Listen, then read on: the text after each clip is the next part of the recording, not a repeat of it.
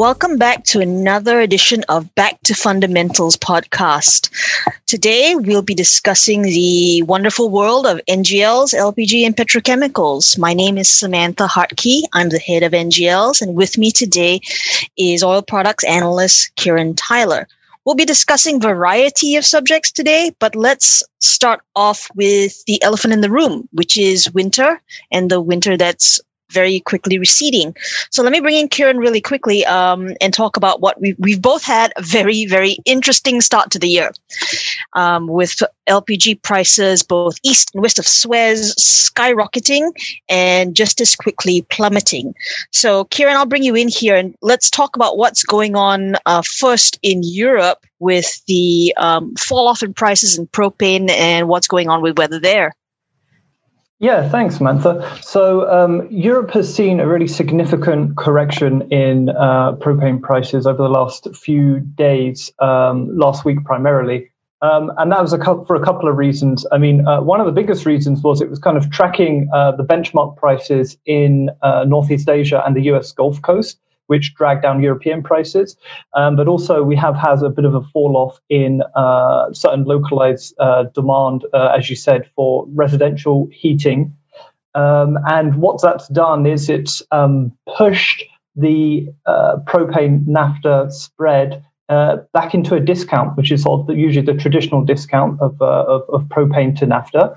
And that's caused a lot of excitement in the market because propane's been at a premium to naphtha since early December-ish, I believe, and that has meant that all of the flexible crackers in the European cracking fleet have been maximizing naphtha, and now it looks that there's going to be a switch coming up. Probably not for another few months still, is our opinion, but there's been a lot of excitement in the market that we're finally seeing sort of a normalization of that sort of price relationship of propane and naphtha. But looking at the most current sort of swaps market and the forward curve in Northwest Europe, and taking into account our cash cost margins, I mean, we're still of the opinion that there won't be significant switching for petrochemical feedstock until the spring, until kind of May time. We'll see sort of more heavy switching, and that's because the global propane market, despite this correction, fundamentally is still quite tight, and I know that's something that you've been tracking in particular in Northeast Asia, Samantha. Yeah. So I hand that back to you to discuss what on earth's been going on over there. Sure. So Asia has been really what's kept us very busy with the intense cold in Northeast Asia, China, Japan and Korea. That is coming off now. I mean, you had points where you had more spiking of LPG into LNG to raise the heat value. Korea was taking vessels like crazy, so was China. But we're coming to the point where, you know, if you're clients of ours, you saw in our most recent weekly, we called it the Department of Corrections, everything's kind of backed off. The temperatures have moderated, or they're calling for moderation within the next few days. The risk of the so-called La Nina pattern is abating slightly. And I think what is more important here is the market is looking at these compressed netbacks out of the US with these very high VLGC freight rates and thinking, hang on, let's see how long I can wait. And it helps because you're going to this period right now, which is the Lunar New Year is coming up in Asia. It's typically a lull period. They're going to take a breather. Although whether they take a breather, given some of those restrictions in China, is a good question. But it's typically the time when things slow down. So they are going to slow down. We've expected this correction for a while. We did think things were getting overheated. So this is not unexpected. If you look at some of the price movements today, people have come back to their desks and gone, oh, it's a bit of a buy opportunity here. So we've been calling for a while that March is a bit undervalued. People will come back, they'll restock, and hopefully things will, cooler heads will prevail. But that's really a propane question because that's what you want for heating. That's what you want for your propane dehydrogenation units, particularly in Asia, which we've been harping about for a long time, which will be the cornerstone of a lot of the fresh demand in 2021. But what's interesting to me is butane, the dark horse butane, is coming back into the cracking mix in Europe. So talk me through that, Ciaran. I mean, there's a lot of risk around that view, but are you hearing that petrochemical operators are seriously putting that back in? Well, there have been, from the reports that we can see, there have been movements of some coasters to sort of areas which can, like southern France, the Lavera, where we know crackers there can switch to butane and crack butane. So we have seen those movements come along quite promptly with that switch. It's a really interesting dynamic, actually, because so typically in the winter you get a significant amount of butane demand from sort of as a blend stock for gasoline. For winter specification, up to 10% of around that level of your gasoline pool can be butane, and it's typically a cheap component that you can get away with blending in. But what we've seen in Europe, of course, is because of the lockdowns, we've had a really dramatic reduction in gasoline demand and also auto gas demand. So there's been despite refinery runs being quite low, which is limited supply.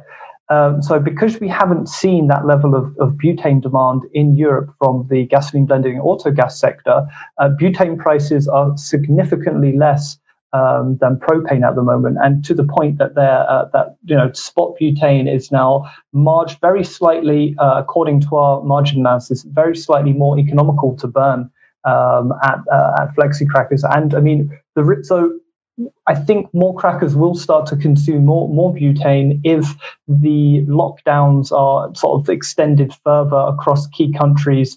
They certainly look like they're going to be, just based on the cases that we see coming in. Exactly. Yeah. So I think that is the real risk to naphtha demand is actually butane fighting its way back into the pool, just because gasoline and auto gas is so weak.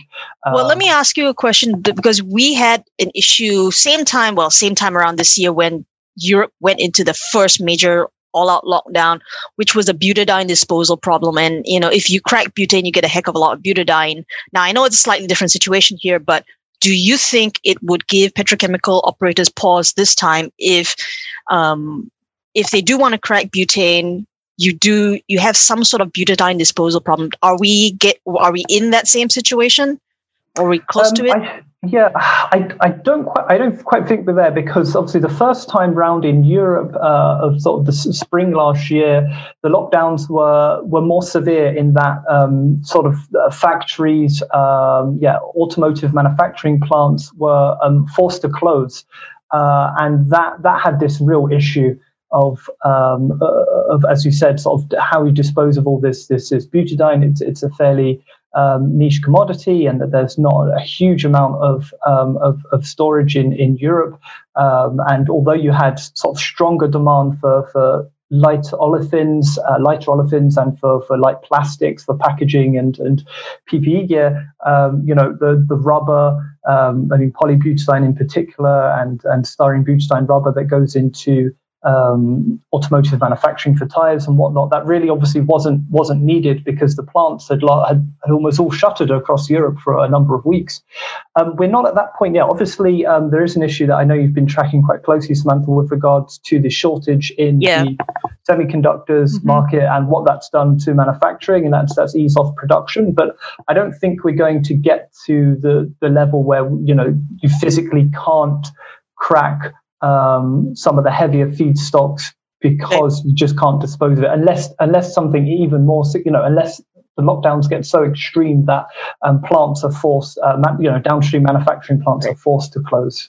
Yeah, and I think that's the key difference that we've been hopping on for a while between where we're at now versus where we were at Q2 20, Q3 20, is that there is absolutely no appetite for that sort of massive all-out lockdown and the ruinous effects it could have on economies. However, the semiconductor shortage is a good point to bring up, and I think it's worth dealing with here and explaining to people who haven't heard about this before, because I do see this as a major risk. I mean, we've pointed out that cars, that whole chain, is risk to the upside and the downside.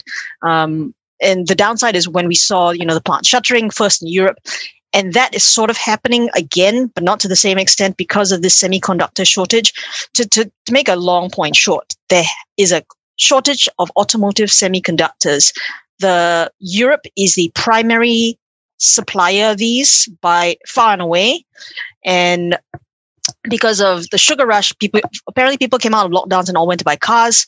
Manufacturing of cars was not able to catch up. So the demand for these semiconductors was very rife. Industry has not been able to catch up for various reasons, which we can get into later. There's been all sorts of shipping issues. And because of this, certain car companies and certain lines have had to slow down and or shutter. Now, we put out an alert saying we didn't think it would happen in China. We were correct. In fact, most car companies, VW, I think we have VW, we've got Dodge, we have Subaru, and we now have Audi, have basically been either slowing down and or shutting lines in Europe and North America rather than Asia, which is very telling. So when will we get to the end of this?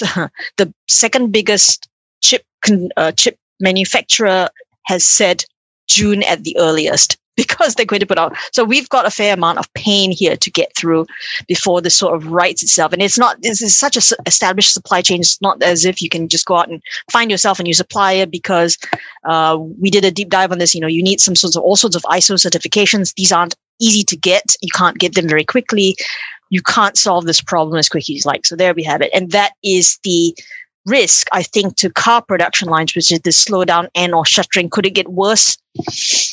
Possibly. So this is one of the things that we'll be keeping an eye on. And I know, you know, Ciaran, you're on top of this. When we do our look at the petrochemical companies as they put out their guidance and their earnings, this is one of the things we'll be looking out for. But another offshoot, I think, of this is, you and I have been discussing, Ciaran, is container shortages, which speaks to the larger shipping issue, which affects all the way down the supply chain. But there is a massive container shortage issue globally speaking, because you think about it, you stayed at home, you bought a lot of stuff online in Amazon rather than gone to the stores, and these things have to get to you, and probably not from the country that you're ordering them in. So there's been a massive container shortage in the world. The price of containers has more than doubled. This has been, on the one hand, when you think about it, good for downstream petrochemical flat prices, because it's put in this layer of support. Because if you want that pellet, you're going to pay for it. And that sort of wraps around your whole transportation costs. On the other hand, if you're a small business or a medium-sized business and you can't afford it, this is terrible for you. So one of the things that we and the service have to look for is, you know, end user demand and the ability for the manufacturing industrial sector to meet that demand. And that could really go either way. So that's one thing to look out for that could possibly come back and bite downstream prices in the behind. But if you take it back upstream, VLGC rates similarly have had the same situation where you want the upstream feedstock, you're willing to pay for it. And we've been saying for a while now, even though the VLGC freight rates have fallen, your margins are compressed because you go into this lull period. We get a lot of client questions asking us, oh, when will VLGC freight rates come down below $100 per ton? When will ARBs widen to more economic ranges? And our answer is, don't hold your breath. We've done a lot of work around vessel scarcity, and now you have the Panama Canal congestion, which is a dynamic that is not going away for years and years. I mean, people are already thinking about what this means for their shipping next year. But in the near term, there has been, and I mean very near term, there has been a slight loosening because of two reasons. One is, you know, Saudi Aramco has made some cancellations for their Feb schedule for LPG. Probably get the same for March because of their over compliance, if you will, with the OPEC plus production curtailments. But on the other hand, I'm going to throw it back to you, Ciaran, is, you know, US imports have not really been needed in Europe. And we've been talking about this for a while, and you've never really bought the price spike in ARA. Can you talk through that? And I mean, this has been months in the making of why Europe has been able to not take as much US imports as they've needed. Yeah, with regards to ethylene and polyethylene, and mm-hmm. As well as the you mean as well as the feedstock program, right? Yeah, right, the whole chain. Yeah, the whole chain. So, I mean, from the propane standpoint, this is mostly to do with feedstock switching and crackers rejecting propane and favoring naphtha, especially sort of the light paraffinic, high paraffinic grades of naphtha, which has been really interesting because propane has been so tight because of the high VLGC rates and because of the fundamentals in Northeast Asia in particular.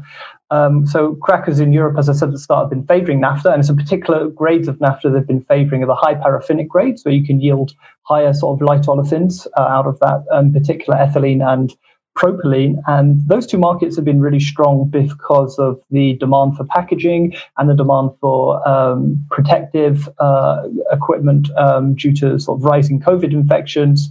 And that's where most of the sort of the most favorable margins has come from. And so because of that, what's happened is that some of the petrochemical operators in Europe that have term contracts to pick up some of these shipments of propane from the US Gulf Coast have either rejected them or they've resold them into the local market simply because they don't require the propane to burn, because they're instead buying naphtha. And they're favoring to burn that. And we, as I sort of said at the start, we're expecting that to continue, and we're to at least sort of early spring. And we're also expecting high paraffinic grades to be at a significant premium. I mean, they've been in sort of low double-digit premiums in Northwest Europe for a while now, a good few months, and it's kind of fluctuated a little bit. But we expect that to remain just because we feel that the sort of the light olefins margins are going to be holding up the cracking margin complex more so than the heavier plastics for the reasons that Samantha said with regards to the limits on automotive manufacturing in particular. And so, yeah, that's a very interesting dynamic. And like I said, expect that really to continue into late spring. So let's not be complete Debbie Downers. Let's talk about summer. We're still fairly bullish on, well, maybe bullish is too strong a word, but constructive about where we see summer and feedstock demand. Can you talk about some west of, in a parting shot on west of Suez demand going into the summer, what you're looking at? Because the balances are still pretty tight going into summer for ARA.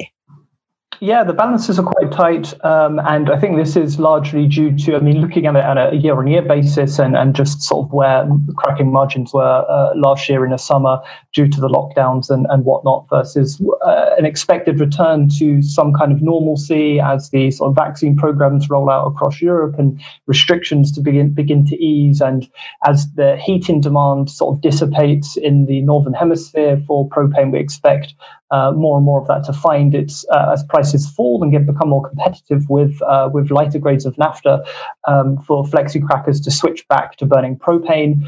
The interesting dynamic there on a global level is, of course, we do expect the switching to occur around May time quite heavily for propane. But in Asia, because of how tight fundamentals are, because of the new PDH units that are ramping up, we don't expect any significant switching at the moment in Asia. And we expect the cracking fleet there to continue to favor naphtha. Yeah, what is interesting about the cracking fleet in Asia is all the new additions. A lot of them are ethane-based. So what little support U.S. ethane price can take, it'll get some, not a lot, because of our overall premise that heavy U.S. ethane inventories will still be dampening.